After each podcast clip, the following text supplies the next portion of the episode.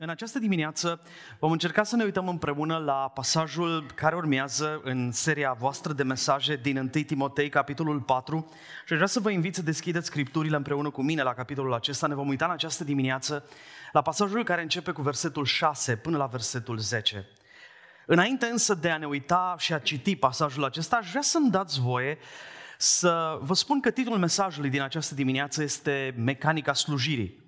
Chiar dacă atunci când vorbim despre slujire, credeți-mă, nu e vorba de nicio mecanică, ci este vorba despre o lucrare supranaturală pe care o lucrează Duhul lui Dumnezeu în toți cei răscumpărați. În toți cei răscumpărați. Vă reamintesc că motivul pentru care am fost vrăjmași ai lui Dumnezeu atâția ani înainte de a se îndura Hristos de noi și motivul pentru care trăiam în atât de multe păcate a fost egoismul nostru, centrarea noastră pe noi înșine și pe nevoile noastre, pe visurile noastre, pe planurile noastre. Și eram dispuși să călcăm pe oricine în picioare și să încălcăm orice principii, numai să reușim să vedem propriile noastre nevoi împlinite, propriile noastre planuri devenite realitate. Ori în momentul în care Hristos s-a îndurat de noi, El nu numai că a iertat toată viața aceasta de vrăjmășie împotriva lui Dumnezeu și ne-a răscumpărat, dar Hristos a făcut un lucru extraordinar, o adevărată minune pe care numai Duhul lui Dumnezeu o poate realiza. Și anume, ne-a întors pe noi și ne de la uh, stând cu fața înspre noi și înspre interesele noastre, înspre Hristos și interesele Lui. Citeam zilele trecute, la timpul meu de părtășie din Evanghelia după Matei, momentul acela în care Domnul Iisus Hristos o vindecă pe soacra lui Petru. Vă aduceți aminte care a fost primul lucru pe care l-a făcut femeia aceasta după ce a fost vindecată? S-a ridicat, spune cuvântul lui Dumnezeu, și a început să-L slujească pe Iisus și pe ucenicii Lui. N-a învățat-o nimeni? Nu i-a spus nimeni? Hei, vezi că acum dacă ai fost vindecată și dacă ai primit ceva de la Isus, trebuie să faci și tu ceva pentru El. Nu, este o chestie cât se poate de organică, cât se poate de normal. În momentul în care s-a produs schimbarea aceasta în viața ta, transformarea în viața ta, să începi să-ți dorești să contribui la ceea ce le interesează pe Hristos, la planurile Lui din lumea aceasta. Și apoi, dați-mi voie să vă citesc modul în care îl descrie Pavel pe Timotei, tânărul căruia îi scrie pasajul din 1 Timotei, capitolul 4. Uh, nu știu exact cum îl, cum îl uh, vi-l imaginați voi pe Timotei. Unii spun că era un, uh, era un tânăr destul de timid, alții că, uh, știu, era destul de nepregătit pentru slujba uh, ce trebuia să o îndeplinească, dar ascultați, vă rog, cuvintele pe care mentorul lui, Pavel, răstește despre Timotei, sunt remarcabile. Filipeni, capitolul 2, de la versetul 19. Nădăjduiesc în Domnul Isus să vă trimit în curând pe Timotei, ca să fiu și eu cu inimă bună când o să am știri despre voi. Și fiți atenți acum, căci n-am pe nimeni care să-mi împărtășească simțirile ca el. Ce spune Pavel aici este, noi doi vorbim aceeași limbă. Noi doi suntem pe aceeași lungime de undă. Acum, s-ar putea să fie auziți de multe ori expresia asta între oameni și bă, parcă ne înțelegem din privire, așa nici trebuie să ne spunem cuvinte. Noi, noi știm ce vrem să spună celălalt. Oare ce își spuneau unul celuilalt? Fiți atenți, vă rog. Căci n-am pe nimeni care să-mi împărtășească simțirile ca el și să se îngrijească într-adevăr de starea voastră. În ce context? Cei drept. Toți umblă după foloasele lor și nu după ale lui Isus Hristos. Știți râvna lui încercată? Cum ca un copil cu tatălui a lucrat ca un rob, ca un slujitor împreună cu mine pentru înaintarea Evangheliei. Pe el, dar, năzdăjduiesc să vi-l trimit, de îndată ce voi vedea ce întorsătură vor lua lucrurile cu privire la mine. Extraordinare cuvinte. Pavel spune despre Timotei, într-o lume în care toți sunt preocupați de propriile lor interese. Timotei, știu bine este preocupat de ceea ce îl interesează pe Hristos. De, de interesul lui Hristos, el este preocupat, este pasionat de interesul lui Hristos și de aceea vi-l trimit pe el că știu că va face ceea ce trebuie acolo. Prin urmare, dragii mei, când vorbim despre slujire, aș vrea să vă spun că această chemare, acest mesaj este pentru toți. Să nu vă imaginați că am venit aici doar pentru Nicu și pentru Marta. Ei sunt foarte special pentru mine, dar n-am venit doar pentru ei, am venit pentru noi toți. Fiecare dintre noi, cei ce suntem răscumpărați ai lui Hristos, primim chemarea din partea lui Hristos, Cel ce ne-a răscumpărat, să slujim fiecare dintre noi.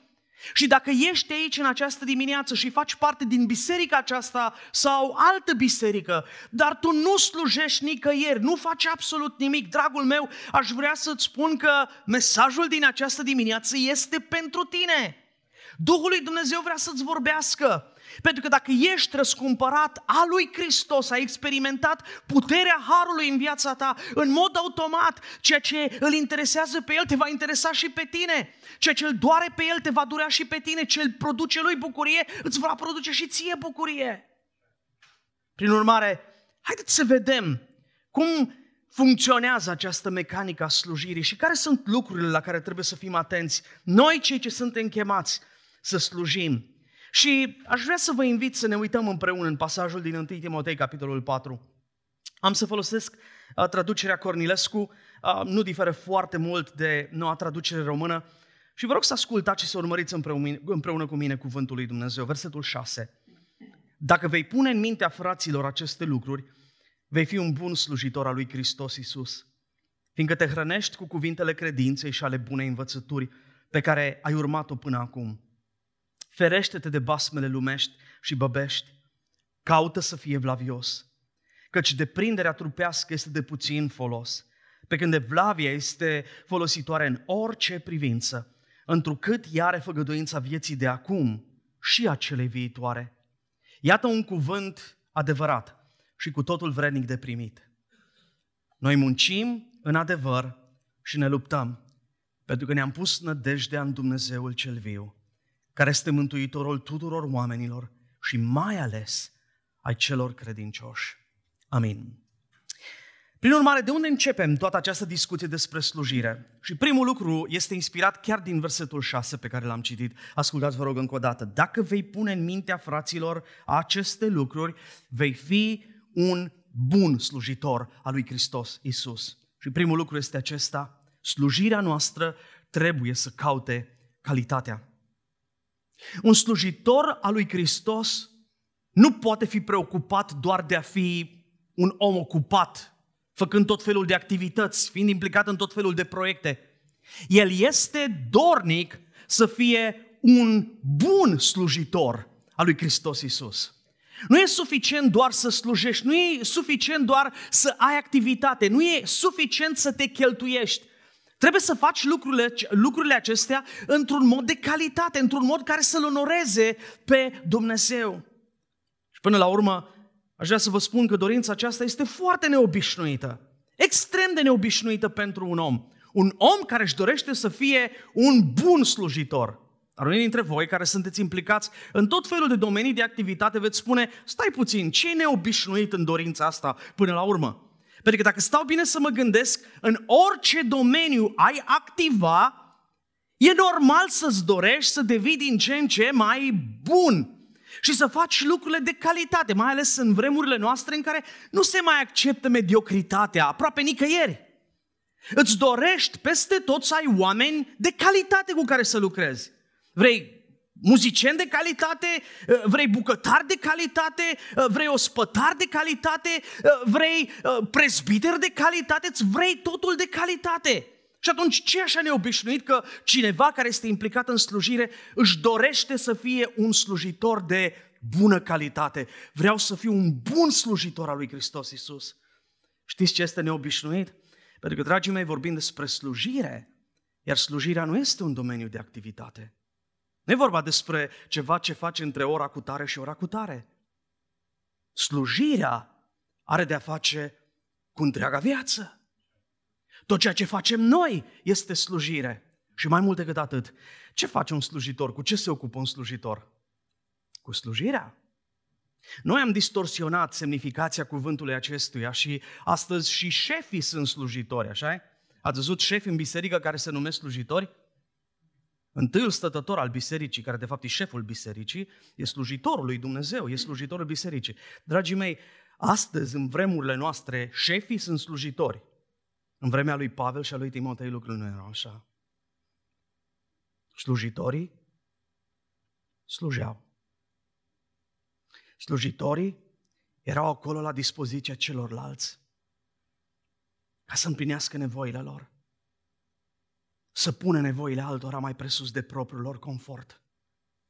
Aduceți aminte cât de multe pilde a spus Domnul Isus Hristos despre stăpân și slujitor? Una dintre ele spune că, la un moment dat, există posibilitatea ca un stăpân să vină la o oră foarte nepotrivită din noapte acasă. Și slujitorii să fie toți la culcare. Și normal, când ajunge stăpânul acasă, dacă s-ar fi întâmplat lucrurile sau acțiunea în vremea noastră, slujitorile ar fi spus, băi, stăpâne, să fii tu liniștit, să fii tu sănătos, trebuia să vii până la ora cu tare. Tu crezi că eu am chef acum să mă ridic din pat să te slujesc pe tine? Păi, eu de când m-am pus la culcare? Vino și tu altă dată, vino mâine dimineață dacă vrei. Dragii mei, nu așa erau lucrurile în vremea de atunci. Domnul Iisus Hristos ne spune că un bun slujitor, la orice oră din noapte ar veni slujitorul, ă, stăpânul, se va ridica din pat, va renunța la confortul lui, că îi place, că nu-i place, se va ridica din pat și îl va sluji pe stăpân. Nu scrâșnind din dinți, nu strângând din pumn, ah, uite și pe ăsta la ce ori a venit acasă, ci cu bucurie. Cu bucurie și cu recunoștință. Lucruri pe care de foarte multe ori nu le mai prevedem în vremurile noastre. Și atunci să-ți dorești să fii un bun slujitor înseamnă să-ți dorești să slujești cât mai bine, indiferent de slujba pe care trebuie să o faci. Dați-mi voi să vă întreb, știți astfel de oameni? Cine mai are astfel de dorințe? Și de unde vine dorința aceasta? Pentru că iubim pe oameni? Iubirea de oameni te ține până la un punct.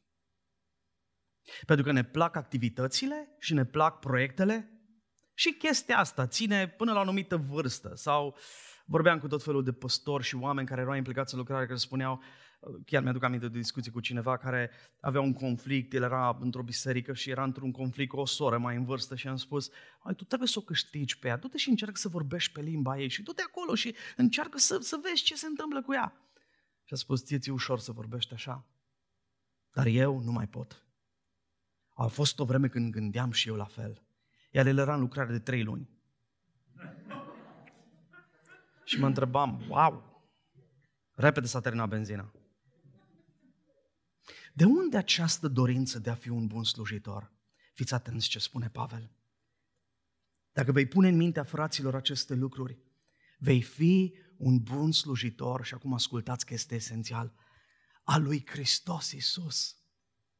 Știți cine mă obligă să-mi doresc să caut calitatea în slujire? Persoana cu care sunt asociat eu. Persoana cu care ești tu asociat.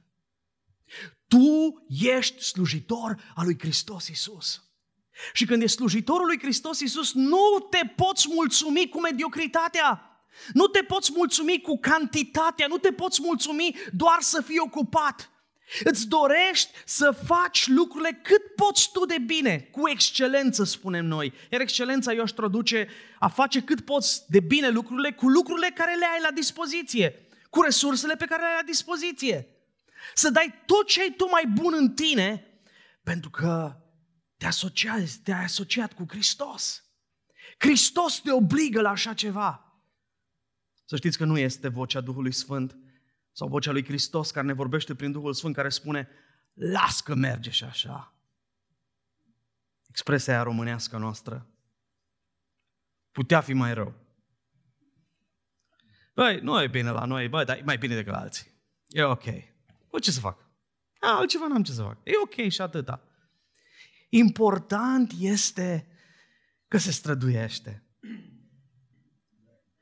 Trăim vremurile acestea, dragii mei, în care, din păcate, uh, și participanții primesc premii. Acum câțiva ani, uh, mi-aduc aminte, am vizitat pe prietenii noștri din, uh, din Canada și uh, într-o zi de sâmbătă, așa mai liberă, ne-au zis, vreți să facem ceva fain împreună? Nu știu la ce aveau ei în minte acolo și da, hai să facem. Uite, v-am înscris la un semi-maraton. Când am auzit, zicea, numai fain nu e chestia asta. Ok, hai să mergem la semi-maraton. Băi, zic, dar eu nu mă pricep, uite și tu la mine cum arăt. Nu că acolo poți să și mergi așa, deci e o plimbare, nu trebuie să alergi, e ok. Și exact așa a fost. Noi ne-am plimbat, ne-am uitat la unul, la alt. Am ajuns până la final, nici nu transpirasem foarte tare, era totul ok. Și la sfârșit ce credeți? Am primit medalie! O am acasă, serios! Am medalia de participare la un semi-maraton. În lumea asta, obișnuiți cu până și participanții primesc ceva. Ați dori să fiu un bun slujitor al lui Hristos, este o raritate. Pentru că, vedeți, la Dumnezeu lucrurile nu funcționează așa. Participanții nu vor primi medalie. De asta spune Pavel, mă străduiesc să fiu cel mai bun. Iar Pavel știe despre Timotei că în adâncul inimii lui, el își dorește să fie un bun slujitor al lui Hristos Iisus. Pavel știe despre Timotei că pricepe ce înseamnă să fie asociat cu cea mai specială persoană din universul acesta, cu Iisus Hristos. Și când ești în compania lui Hristos Iisus, cum te poți mulțumi? Cu oricum, cu orice. N-ai cum. Pentru că prezența Lui ne obligă, ne obligă la tot ce avem noi mai bun, tot ceea ce este mai de preț în viața noastră. Hristos. Hristos este stăpânul nostru. Și ăsta e motivul pentru care mulți dintre noi înțelegem greșit slujirea. Slujirea nu este slujirea bisericii, a oamenilor, a unei instituții, a unei organizații, ci este slujirea lui Hristos. Și când nu slujim pe Hristos, în mod automat vom învăța de la El. Știți de ce? Pentru că și El când a venit în lumea noastră, extraordinar, El n-a venit în lumea noastră cu titlul de stăpân, ci El a venit în lumea noastră cu titlul de robul Domnului, de slujitor. Fiul omului n-a venit să-i se slujească, ci El să slujească și să-și dea viața ca răscumpărare pentru mulți. Și, dragii mei, dacă este să înțeleg uh, vreodată standardele acestea de calitate ale cerului, nu mă pot duce la oameni, nu-i pot întreba pe oameni, hei, cam cum ar trebui să slujesc eu încât să am, să pot fi recunoscut că am o slujire de calitate? Există tot felul de încercări acum, tot felul de organisme, tot felul de organizații care se ocupă cu a stabili standardele de calitate pentru slujitori, pentru slujitorii în biserică. Uh, acum o denominație, nu spun care, uh, lucrează la un statut al păstorului. Cu alte cuvinte, trebuie să-i spunem ăstuia, domnule, cum să-și facă treaba, că el nu înțelege, nu pricepe. Ok, e posibil să fie nevoie de așa ceva în anumite situații, dar, dragii mei, când vorbim despre standardele de calitate pentru slujirea noastră, trebuie să ne uităm la standardele pe care Dumnezeu deja le-a aprobat. Și știți care sunt acestea? El a aprobat slujirea Fiului Său preiubit. A spus despre el, tu ești Fiul meu preiubit în care îmi găsesc toată plăcerea. Oare cum slujea Fiul lui Dumnezeu? Cum ați descrie slujirea Lui? Haideți să-L auzim pe Dumnezeu vorbind despre propriul Său rob. Isaia 42. Iată robul meu pe care îl sprijin, alesul meu în care își găsește plăcere sufletul meu. Am pus Duhul meu peste el el va vesti neamurilor judecata. El nu va striga, nu-și va ridica glasul și nu-l va face să se audă pe ulițe. Trestia frântă nu va zdrobi și tăciunele care mai arde încă nu-l va stinge. Va vesti judecata după adevăr el nu va slăbi, nici nu se va lăsa, până va așeza dreptatea pe pământ și ostroavele vor nădăjdui în legea Lui. Observați, vă rog, cât de încântat e Dumnezeu de slujirea Fiului Său, cât de mulțumit e Dumnezeu de slujirea Fiului Său. Și atunci când eu slujesc, când tu slujești, ar trebui în mod constant să stăm cu ochii pe acela pe care deja l-a aprobat Dumnezeu, adică pe Isus Hristos. Și slujirea de asta e atât de minunată atât de specială. Pentru că în timp ce slujim, avem parte de această intimitate extraordinară. Intimitate este un cuvânt pe care, din nou, sistemul lumii l-a luat și l-a corupt și l-a folosit în tot felul de alte sensuri. Intimitate însă, dragii mei, nu există nimic mai intim decât relația unui om cu Dumnezeu. Nu există nimic mai intim în lumea asta. Iar atunci când cineva slujește, între El și Hristos se realizează o intimitate care nu se realizează nicăieri în altă parte. Acesta e farmecul slujirii. Acesta e motivul pentru care cineva s-ar deranja să renunțe la propriile lui visuri, la confortul lui, la comoditatea lui, pentru a se implica în ceva ce s-ar putea să nu funcționeze niciodată. Pentru că nu am garanții.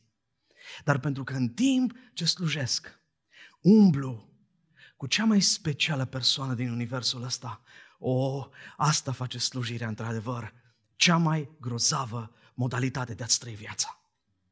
Să umbli împreună cu El și să asculți inima Lui și să-L vezi pe El cum acționează și să vezi bucuria Lui și să vezi cât este El de pasionat de adevăr și de dreptate și să-L vezi pe El cum pur și simplu acționează atunci când vede ceva ce trebuie făcut pentru gloria lui Dumnezeu. Aceasta te determină și pe tine să cauți să fii un bun slujitor al lui Hristos Iisus. Nu e așa că noi ne bucurăm de slujirea făcută de calitate? V-ați bucurat de felul în care ne-a condus echipa de închinare astăzi în închinare? V-ați bucurat de modul în care sunt uh, primiți oamenii când vin aici? Vă bucurați? Da, ne bucurăm de toate lucrurile acestea. Dar, dragii mei, slujirea e mult mai mult decât ce se întâmplă aici. Slujirea e tot ce facem noi. Sau ar trebui să fie tot ceea ce facem noi. Pentru că Hristos este motivația pentru care noi căutăm slujirea. Și încă un pasaj care vorbește despre slujirea lui Hristos. Filipeni, capitolul 2, de la versetul 5, Pavel spune, să aveți în voi gândul acesta care era și în Hristos Iisus. El măcar că avea chipul lui Dumnezeu, totuși n-a crezut ca un lucru de apucat să fie deopotrivă cu Dumnezeu, ci s-a dezbrăcat pe sine însuși și a luat un chip de rob, făcându-se asemenea oamenilor. La înfățișare a fost găsit ca un om, s-a smerit și s-a făcut ascultător până la moarte și încă moarte de cruce. De aceea și Dumnezeu l-a înălțat. De ce? Era confirmarea din partea lui Dumnezeu că slujirea lui Hristos a fost de cea mai bună calitate și standardele lui Dumnezeu au fost satisfăcute. De fapt, de asta ar trebui să ne implicăm în slujire și de aceea ar trebui să ne străduim să căutăm calitatea în slujirea noastră. Gândiți-vă un pic pentru motive, care sunt motivele pentru care oamenii se implică astăzi în slujire. Au de foarte multe ori, îmi plac oamenii. Îmi plac oamenii. Prin urmare, când văd un om că suferă, inima mea imediat este mișcată și își dorește să se implice în viața și nevoia omului respectiv. Toată problema noastră este că oamenii aceștia care acum sunt cei ce ne fac cu ochiul și ne cheamă, sunt, hai vino încoace, sunt oamenii pentru care ne retragem apoi mai târziu din lucrare și din slujire. Asta e motivul pentru care atât de mulți dintre noi, chemați de oameni și de nevoile lor în lucrare, acum când spunem de ce nu suntem implicați în lucrare, ghiciți care e motivația pentru care nu suntem implicați în lucrare? Oamenii și nevoile lor, așa Vorbeam cu cineva de curând și l-am întrebat, hei, de ce nu mai ești în lucrare? Sunt sătul. Am fost strănit, nu mi s-a mulțumit, nimeni n-a venit să-mi spună vreodată că am făcut o treabă bună, prin urmare, nu mai vreau să slujesc. Mi-a ajuns. Când o să mai am eu o putere să trec peste toate dezamăgirile acestea, dragii mei, cuvintele acestea nu sunt decât cuvintele unui om care recunoaște că până la urmă motivația pentru care a intrat în slujire au fost oamenii și nevoile lor. Alții sunt în lucrare pentru că le plac proiectele și ei văd nevoile ca fiind proiecte. Și ei văd, nu știu, activitățile ca fiind oportunități pentru ca ei să presteze ceva, să facă ceva. Oamenii aceștia intră în proiectele acestea cu așteptări și ei speră ca lucrurile să se întâmple într-un anume fel și după un anumit timp să vezi consecințe, să vezi rezultate. Toată problema este că atunci când aceste rezultate întârzie să apară, din nou ne luăm jucăriile și plecăm. Pentru că de foarte puține ori planurile noastre sunt la fel de realiste când le mutăm în planul ăsta fizic, al realității, obiective în care ne trăim viața fiecare dintre noi. Alții suntem atrași de beneficiile slujirii. Sunt în față, sunt apreciat, ai ocazie să prestezi pentru a-ți arăta valoare, oamenii spun lucrurile acestea, spun lucruri despre tine, că ești deosebit. Și în timp ce facem toate aceste lucruri, putem foarte ușor să fim duri cu alți oameni, putem să-i călcăm în picioare, putem să-i rănim, pentru că până la urmă este vorba despre mine și despre a arăta eu bine și câtă vreme oamenii mă fac pe mine să arăt bine, slujesc și slujesc bine. De fapt, slujirea nu este nimic altceva decât o monedă cu care îi cumpăr pe oameni să presteze pentru mine. Când umblăm însă cu Hristos, când umblăm însă cu Hristos, dintr-o dată modul în care a slujit El devine modul nostru. Și învățăm că pentru a sluji nu trebuie să dai cu pumnul în masă, nu trebuie să strigi mai tare decât oricine altcineva, că nu trebuie să-ți impui întotdeauna punctul de vedere, că nu trebuie să manipulezi, că e ok să zici, bine, bine, tu ai dreptate, eu am greșit, îmi pare rău, te rog să mă ierți. Și valabil, dragii mei, pentru orice fel de slujire. Nu vorbesc doar despre biserică, e vorba despre familie, e vorba despre serviciu, în orice context am slujit fiecare dintre noi. Prin urmare, dragii mei, nu uitați, slujirea întotdeauna este preocupată de calitatea ei și nu de cantitatea ei. Și eu știu, eu știu în această dimineață că și tu, Nicu, ești preocupat de această calitate a slujirii. Îți dorești să fii un bun slujitor al lui Hristos. Și mă rog ca Dumnezeu să te întărească, frate. Pentru că această dorință este onorată de Hristos. Mă rog însă ca acest standard de calitate să nu fie standardul lumii, ci standardul pe care Hristos ni l-a arătat și pe care l-a confirmat deja Dumnezeu. Al doilea lucru despre slujire este acesta că um, atunci când vorbim despre slujire, calitatea slujirii noastre depinde de calitatea vieții noastre.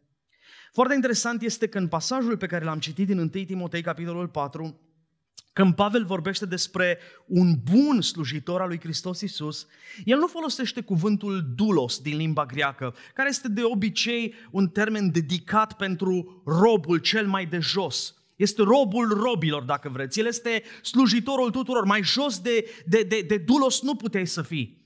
El folosește cuvântul diaconos care din limba greacă sugerează ideea unuia care se mișcă tot timpul și ridică praful în urma lui. Tot timpul face praf. Pentru că el este într-o continuă mișcare. Dar nu pentru că neapărat își caută tot timpul de lucru. El nu suferă de de, de, de o boală de asta de compulsivă, de tot timpul, de activist, tot timpul nu poate să stea locului. Și știți oameni de ăștia care și atunci când stau pe loc trebuie să bâție, trebuie să facă ceva, că nu pot sta pe...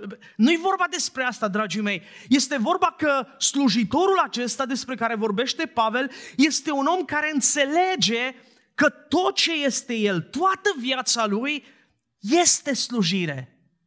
Că slujirea nu este un compartiment din viața mea. Nu contează cum este restul vieții mele. Dacă slujirea mea e ok, nu contează ce se întâmplă în viața mea privată, nu contează ce se întâmplă în relația cu soția mea, nu contează ce se întâmplă cu copiii mei, ce treabă ai tu cu mine și ce fac eu la serviciul meu. Tu uite de la cum îți prestez eu. Băi, ai ceva să-mi reproșezi?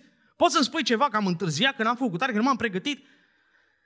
Pavel înțelege și la fel și Timotei că slujirea și calitatea ei depinde de calitatea vieții noastre. Că dacă vreau să am o, calitate, o slujire de calitate, va trebui neapărat să am grijă ca întreaga mea viață să fie una de calitate. Pentru că cele două sunt inseparabile. Nu le pot separa. Aici e viața, aici e slujirea. Viața e slujirea. Și slujirea e viața ucenicului lui Hristos. Și atât Pavel cât și Timotei au priceput adevărul acesta atât de bine. Vedeți, de foarte multe ori când vorbim despre slujire, vorbim despre ceva ce facem într-un timp anume. Îl întreb pe cineva, ei, tu, tu ce slujești?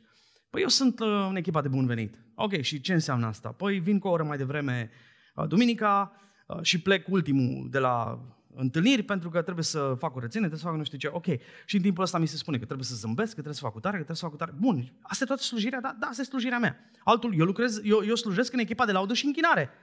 Eu slujesc mai mult decât ceilalți pentru că vin de vreme, stau două servicii, greu, complicat, vin și la repetiție în timpul săptămânii. E foarte complicat. Asta e slujirea mea. Nu mai am timp pentru altceva. Nu mai cereți de la mine că nu mai pot să dau. Dragii mei, aceasta este doar slujirea noastră publică. Este slujirea noastră într-un anume context formal. Dar slujirea noastră, trebuie să se întâmple în toate contextele în care ne mișcăm. Slujitorul e slujitor tot timpul. Slujitorul nu are uniformă pe care o îmbracă atunci când vine la servici, după care o dezbracă și se îmbracă în hainele lui civile și își trăiește viața cum dorește el.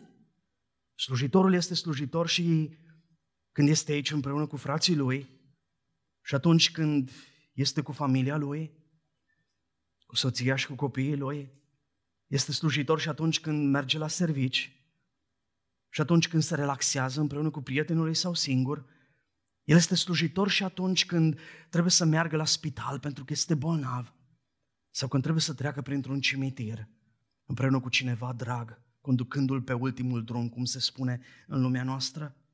Prin urmare, slujirea e viața și viața e slujirea. Și dacă vrei o, calita- o slujire de calitate, trebuie să fii atent la calitatea vieții tale. Și acum fiți atenți care este uh, recomandarea lui Pavel, porunca lui Pavel, de fapt, pentru a fi un bun slujitor și a avea o viață de calitate.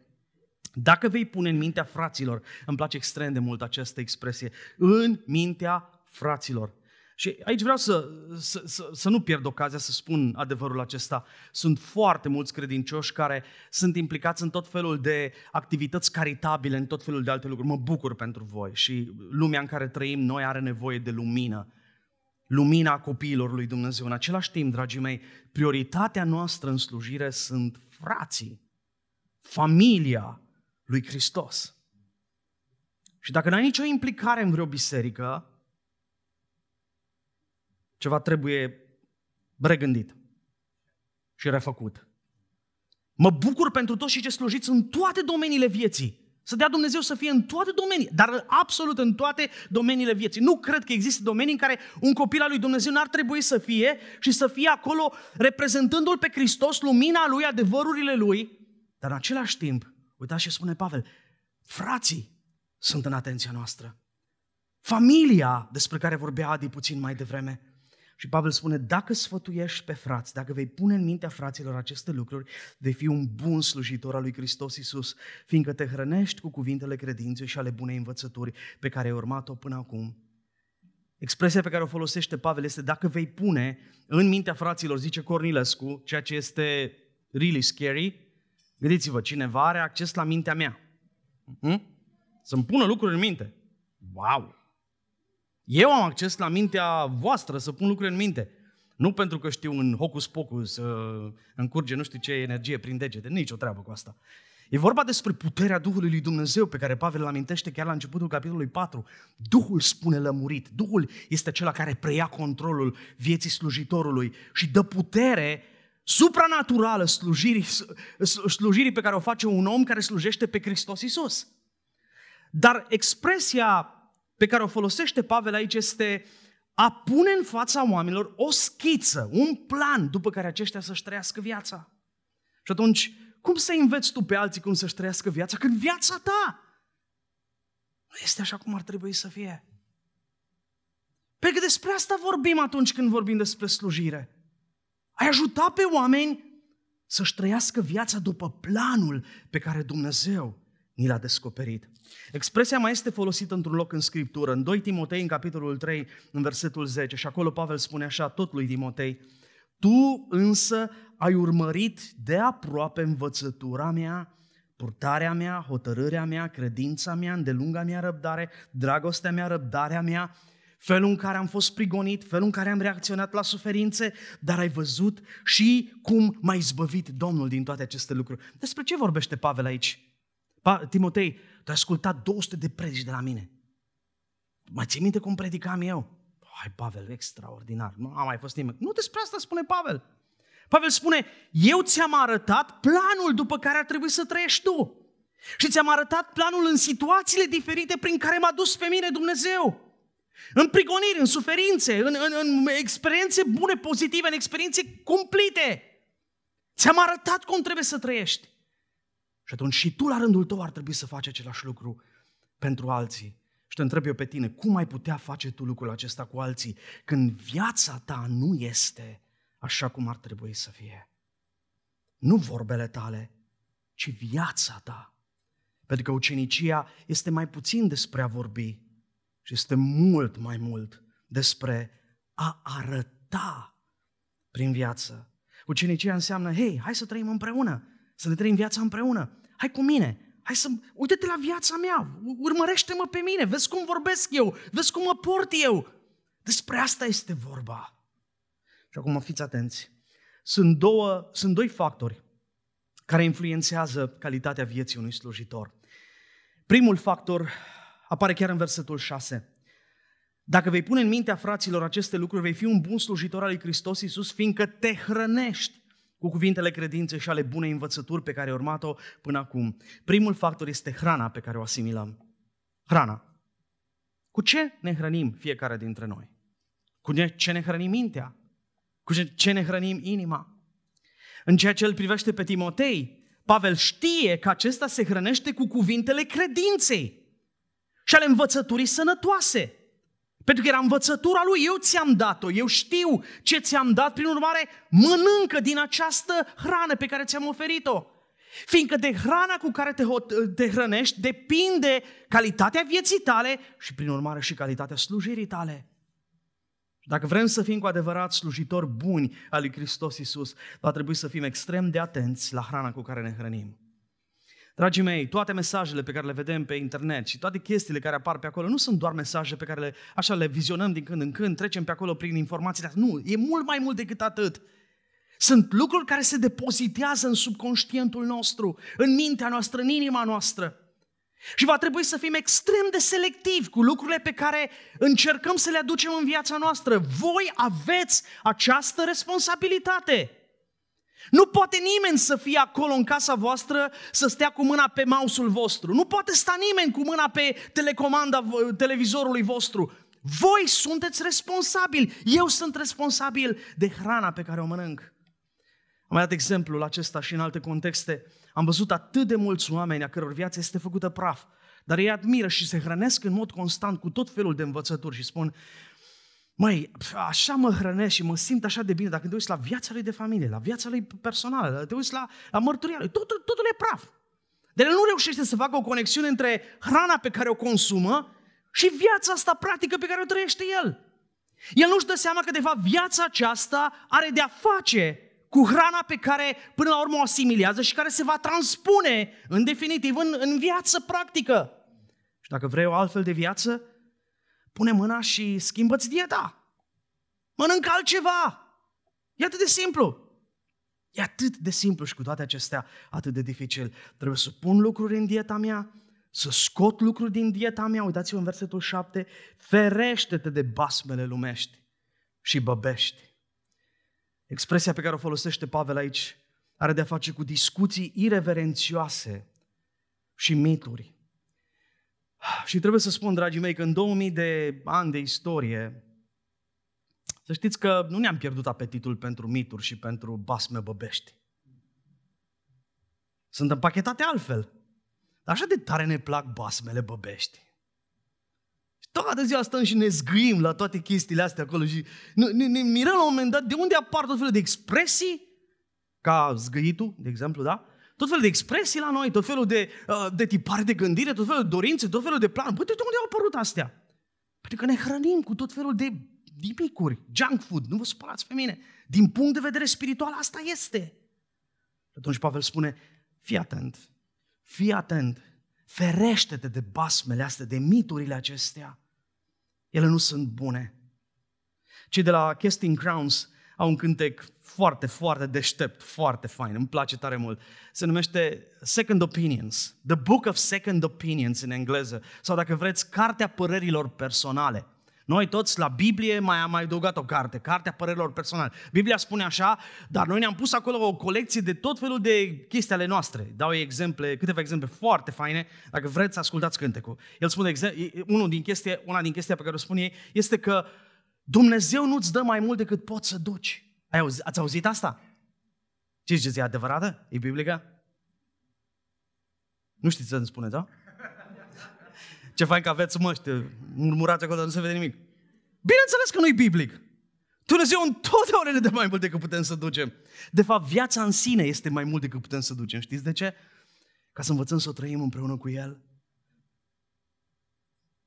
Și altele și altele. Mă opresc la, la, la asta. Vedeți, trebuie să învățăm să închidem cartea cu părerile personale și să ne întoarcem la cuvintele credinței și ale bunei învățători. Pentru că atunci vom avea, într-adevăr, o viață de calitate. Dar, de asemenea, termenul acesta se referă și la discuții despre lucruri spirituale, dar purtate într-un mod ireverențios. Într-un mod șmecherește. Bășcălie. Și îmi pare rău să spun, am văzut din ce în ce mai mulți creștini care stare meseriași la bășcălie. Și avem un sarcasm de ăsta noi extrem de lumesc. Îmi place la fin, așa, drăguț. Dar e un așa plumesc, care e groaznic. Și vorbim despre lucruri sfinte, într-un mod extrem de irreverențios. Feriți-vă de astfel de discuții. Pentru că în cele din urmă calitatea vieții noastre depinde de hrana pe care o asimilăm. Al doilea factor, forma în care ne păstrăm. E foarte important atunci când vorbim despre calitatea vieții noastre, care este forma în care ne păstrăm și de aceea Pavel îi spune lui Timotei, caută să fii evlavios și în versetul 8, căci deprinderea trupească, iar această deprindere are de-a face cu exercițiul. Deprinderea trupească este de puțin folos, pe când evlavia este folositoare în orice privință. Și când vorbim despre formă, vorbim despre evlavie. Mi-e, mi-e foarte greu să definesc cuvântul ăsta evlavie, dar am găsit o, o definiție care, pe care mi-am însușit-o eu, cred că e bună, și ea spune ceva de genul o viață modelată care reflectă bunătatea și harul lui Dumnezeu. E sfințenia aceea care se naște din recunoștința mea pentru tot ceea ce a făcut Dumnezeu pentru mine, datorită bunătății și a harului său, așa cum am cântat puțin mai devreme. Despre asta vorbim atunci când spunem Evlavie. Și vedeți, Evlavia e, un, e o deprindere, e un exercițiu, e un antrenament pe care îl facem. Asta înseamnă că atunci când ne întoarcem la Dumnezeu, fără supărare, dacă sunteți de curând întorși la Domnul, să știți că nu sunteți în cea mai bună formă. Sunteți poate în forma potrivită pentru vârsta voastră spirituală, dar vă spun eu, puteți fi mai grozav decât atât. Și pe măsură ce începeți să trageți de fiarele vieții, și pe măsură ce începeți să vă duceți la sala asta, nu de mese, ci sala de antrenament ale Vlaviei și a Sfințeniei, o să vedeți că încep să apară mușchii spirituali și păcate care până mai ieri mă, vă chemau și erau extrem de tentante că nu le puteați spune nu, dintr-o dată par istorie. O poveste de demult, nici nu-mi vine să cred că eu unul trăiam în felul acesta. Cunoștințele tale devin altele. Spurgeon spunea la un moment dat un sfat foarte interesant, spunea elevilor lui, păstrați-vă predicile vechi ca să aveți motive să plângeți. Fără de dare sfatul, nu? Te uiți la, la predicile alea care spuneau toți, frate, extraordinar, și te spuneam, hai, nemaipomenit. Și acum te uiți la, după, după mai mulți ani, te uiți la el și spui, wow, ce erezii spuneam! Ce inepții spuneam, Doamne, slavă Domnului că, că a avut har față de mine, că m-a răbdat până acum, că mi-a luminat mintea. Dar atunci eram cei mai tari din parcare. Așa se va întâmpla și pentru predica de astăzi, probabil, în câțiva ani. Important este să înțelegem că suntem într-o continuă, într-o continuă dezvoltare, evoluție spirituală. Și asta nu se face stând doar în biroul meu, ci se face într-un mod clar. Acolo, în viața de zi cu zi. Robert McShane spunea la un moment dat cuvinte care sunt prețioase pentru vremea aceasta. El spunea așa despre sine, cea mai mare nevoie a oamenilor pe care îi slujesc eu este sfințenia mea personală. Iar vremurile în care trăim noi, frați și surori, prietenii mei dragi, vremurile în care trăim noi sunt vremuri în care ne focalizăm pe daruri și talente mai mult decât pe viața personală. Ce frumos vorbește! Băi, ce fain! Băi, băi, ce deștept a fost argumentul ăla! Băi, cum a... Extraordinar! Credeți-mă, toate astea în fața lui Dumnezeu nu valorează doi bani. În ochii lui Dumnezeu, sfințenia noastră e nu doar cel mai mare dar pe care îl putem face celor pe care îi slujim, dar este cea mai grozavă modalitate să ne închinăm lui Dumnezeu, care iubește. Sfințenia este podoaba casei tale, spunea psalmistul. Prin urmare, trebuie să fim atenți la calitatea vieții noastre. Și adevărul este că am fost mulți ani, mulți ani, în situația în care trăiam o viață dublă.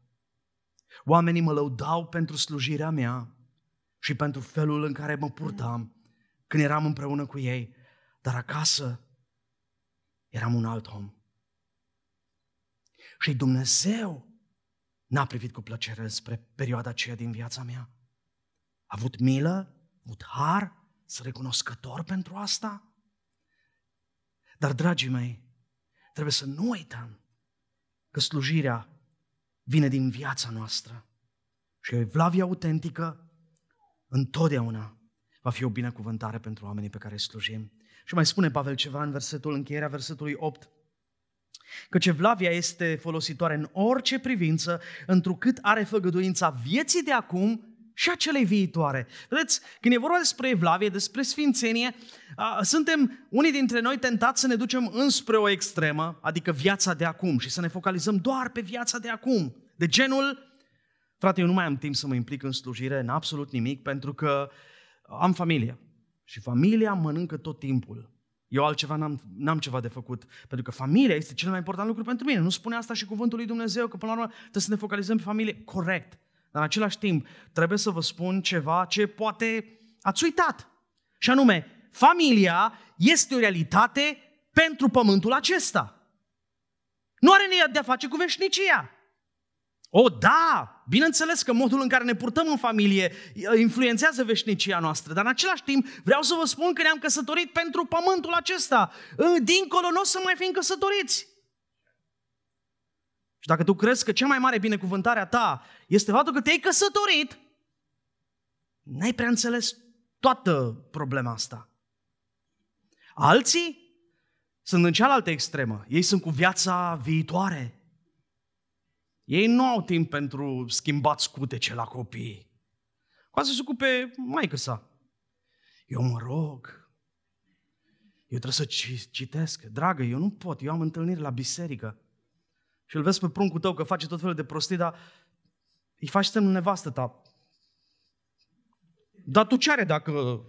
Hm? Ce are? Păi eu cu viața, eu cu viața de timp. Eu mă rog pentru ea să o întărească Dumnezeu. Să-i dea putere, să-i dea înțelepciune. Eu cu viața de dincolo. Eu mă ocup de lucrurile importante. Dragii mei, așa, așa e că e, e ciudat, dar așa trăim unii dintre noi. Pavel spune când îmbrățișăm evlavia aceea autentică, biblică, avem și viața de acum în atenție. Și atunci familia, da, este o realitate a vremii acesteia, dar e locul de unde începe slujirea mea. Și vreau să spun cât se poate declar, dacă acasă nu știi să speli o farfurie, dar te aștept să conduci echipe de prezbiteri și echipe de slujire, am o problemă cu tine. Uh, apropo, uh, uh, prezbiteri, sper că ați făcut niște controle de astea. Dacă știm să spălăm vase, dăm cu aspiratorul. Soțiile, totul e ok? E în regulă? Dar de ce vorbiți tot voi? Lăsați-le pe ele. Pentru că, dragii mei, până la urmă, de aici începe evlavia noastră, de acolo din casă. Și încă un lucru în această dimineață. Slujirea noastră este alimentată de speranța în Dumnezeul cel viu. Vă rog să vă uitați împreună cu mine în versetul 10. Noi muncim în adevăr și ne luptăm. Doi, două verbe foarte importante. Muncim, în noua traducere română, este folosit cuvântul noi ne ostenim și înseamnă a munci până la epuizare. Nu-ți mai rămâne energie deloc, pur și simplu ești stors. Noi muncim până la epuizare, dar ne și luptăm, iar termenul sugerează ideea de agonie, agonizăm. Suntem atât de implicați în ceva emoțional, psihic, încât pur și simplu simțim cum ne sfârșim. Ei, slujirea presupune un astfel de consum. Și nu e doar consum de timp, de bani uneori, nu este doar consum de energie, este consum de viață. Simți că parcă ți se duce viața. Pur și simplu după o întâlnire de asta în care trebuie să consiliezi pe cineva, să sfătuiești pe cineva, simți că parcă te duce la culcare vreo două săptămâni. Și nu te-ai ridicat din pat. Și zici, Doamne, ce se întâmplă? Pentru că ești stors pur și simplu. Și vă întreb eu, cum poate cineva, după ce trece prin experiența asta de ostenială și de luptă, să-și mai dorească mâine să o ia de la capăt? Pentru că mâine sunt alte probleme și sunt alte nevoi și sunt alte oportunități de slujire. De unde? Ai nevoie de un combustibil care să-ți hrănească tot timpul această, această viață de slujire și pasiunea și când te duci să nu te duci cu băi, tu știi la câte am renunțat eu ca să mă întâlnesc cu tine? Nu, ci să te duci acolo cu atitudinea aceea de, pe care ați citit-o la robul Domnului. El nu va striga, nu se va auzi glasul pe ulițe și se va duce înspre fiecare om cu dorința de a-l recupera. Cum? Cum te vei duce acolo? Îți trebuie un combustibil care să-ți hrănească o asemenea mentalitate? Iar Pavel spune, noi muncim în adevăr și ne luptăm pentru că ne-am pus speranța în Dumnezeu cel viu, într-un Dumnezeu viu. El este până la urmă motivul pentru care avem speranță. Și atunci când se pare că lucrurile nu mai pot fi schimbate. Săptămâna trecută am fost într-o astfel de întâlnire. Și am plecat de acolo convins că n-am nicio soluție. Am dus acasă și am plâns. Asta tot ce am putut să fac. Am plâns și m-am rugat. Și apoi spui, ok, și ce să fac acum? Continui să slujești. Mai plângi odată? Mai pui o fisă? Mai plângi odată? De ce? Pentru că ne-am pus nădejdea în Dumnezeul cel viu și fiți atenți ce spune Pavel, care este mântuitorul tuturor oamenilor și mai ales ai celor, al celor credincioși, adică ai fraților pe care eu trebuie să-i slujesc. Dumnezeu este Cel ce îi mântuiește. Dumnezeu este acela care convinge o inimă. Dumnezeu este acela care trezește pe cineva adormit. Dumnezeu este acela care transformă pe cineva care acum pare atât de căpăț, încăpățânat și prins în, în tiparul lui de gândire că nu vrea să facă nicio concesie. Dumnezeu schimbă până la urmă mentalitățile acestea. Dumnezeu este acela care rupe lanțurile robiei. Dumnezeul cel viu este mântuitorul tuturor celor credincioși și celor din Biserica M28. Tuturor celor din Biserica Metanoia. O, dacă n-ar fi asta, ce șanse ar fi să mergem mai departe? Din când în când Dumnezeu ne mai face câte o bucurie, așa. Sunt puține, dar sunt atât de mari. Stămâna trecută m-am întâlnit cu cineva cu care am vestit, căruia am vestit Evanghelia acum 20 de ani. Era un, un tip din lumea interlopă din Brăila, un șmecheraș, uns cu toate alefiile. El a venit, m-a căutat, era tânăr, a vrut să afle câte ceva despre Dumnezeu. Mi-a zis că el s-a întoarce la Dumnezeu, dar sunt atât de mulți ipocriți în biserici, că el n-are chef să fie unul dintre ei. Și avea dreptate, nu Și am dat dreptate, așa ai dreptate, ce, ce să zic? M-am rugat pentru el și s-a terminat. Păstram legătura așa din când în când. Am, am pierdut contactul cu el la un moment dat, a dispărut, nu mai știam nimic. Acum vreo două săptămâni m-a căutat el pe Facebook. Mulțumim, Doamne, pentru Facebook. Uh, e mai bun, câteodată e bun și la ceva. Uh, și la un moment dat îmi scrie și îmi zice, uite, vreau să vorbesc cu tine. Mi s-a întâmplat ceva extraordinar. Am întâlnit cu el săptămâna trecută și a început să-mi povestească mărturia lui. Undeva în Belgia, șofer pe camion, um, s-a îmbolnăvit de COVID, formă cruntă. A trebuit să, bea, să plece de acolo înspre Spania, acolo unde locuia el. Cinci zile i-a luat, timp, în timpul ăsta a stat mă, în cabină cu febră și cu virusul în el. Când a ajuns acolo în, în Spania, și-a pierdut cunoștința, a fost dus repede la urgență și medicii au spus, nu mai există nicio șansă. S-a terminat totul.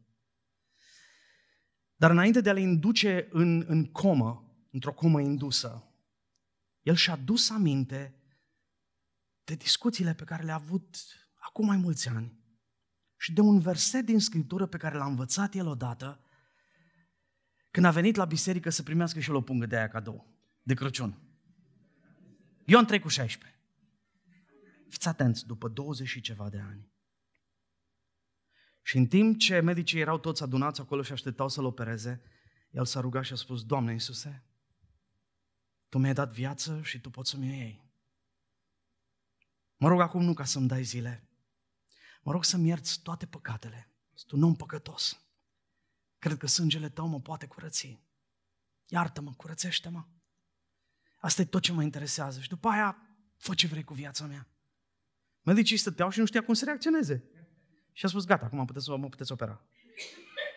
Și l-a operat, uh, el a intrat în comă indusă, a stat 43 de zile, a ieșit de acolo o legumă, are și acum o, o canulă aici în gât, pentru că a avut parte de o trahectomie, cred că se numește.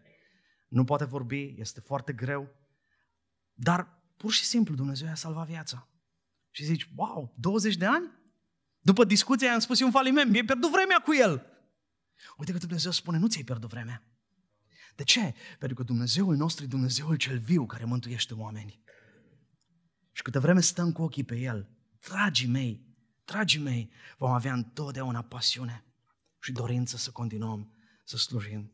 Așa că întrebarea mea în încheiere pentru tine este, tu pentru ce te ostenești și te lupți? Poate n-ar fi rău să întrebi pe cei din casa ta când ajungi acasă. Și dacă ai o soție, cum e soția mea, pasionată de adevăr, care îți livrează adevărul fără anestezie, o să aveți parte de o discuție foarte interesantă în după amiaza asta. S-ar putea ca ea să-ți spună, îmi pare rău, dar tu te preocupi mai mult de viața asta decât de sufletul nostru? Te interesează mai mult cariera ta decât te interesează veșnicia copiilor noștri?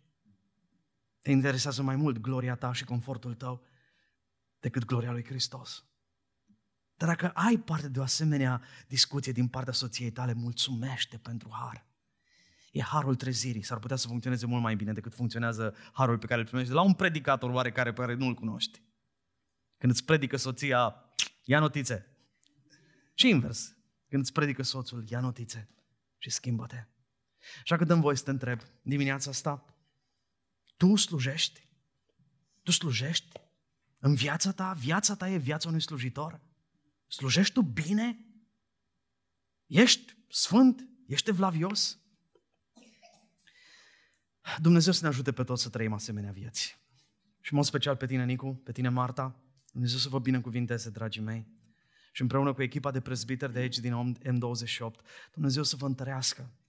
Să fiți într-adevăr oamenii aceia care într-o, într-o, într-o mare, imensă, de oameni care sunt preocupați de interesele lor.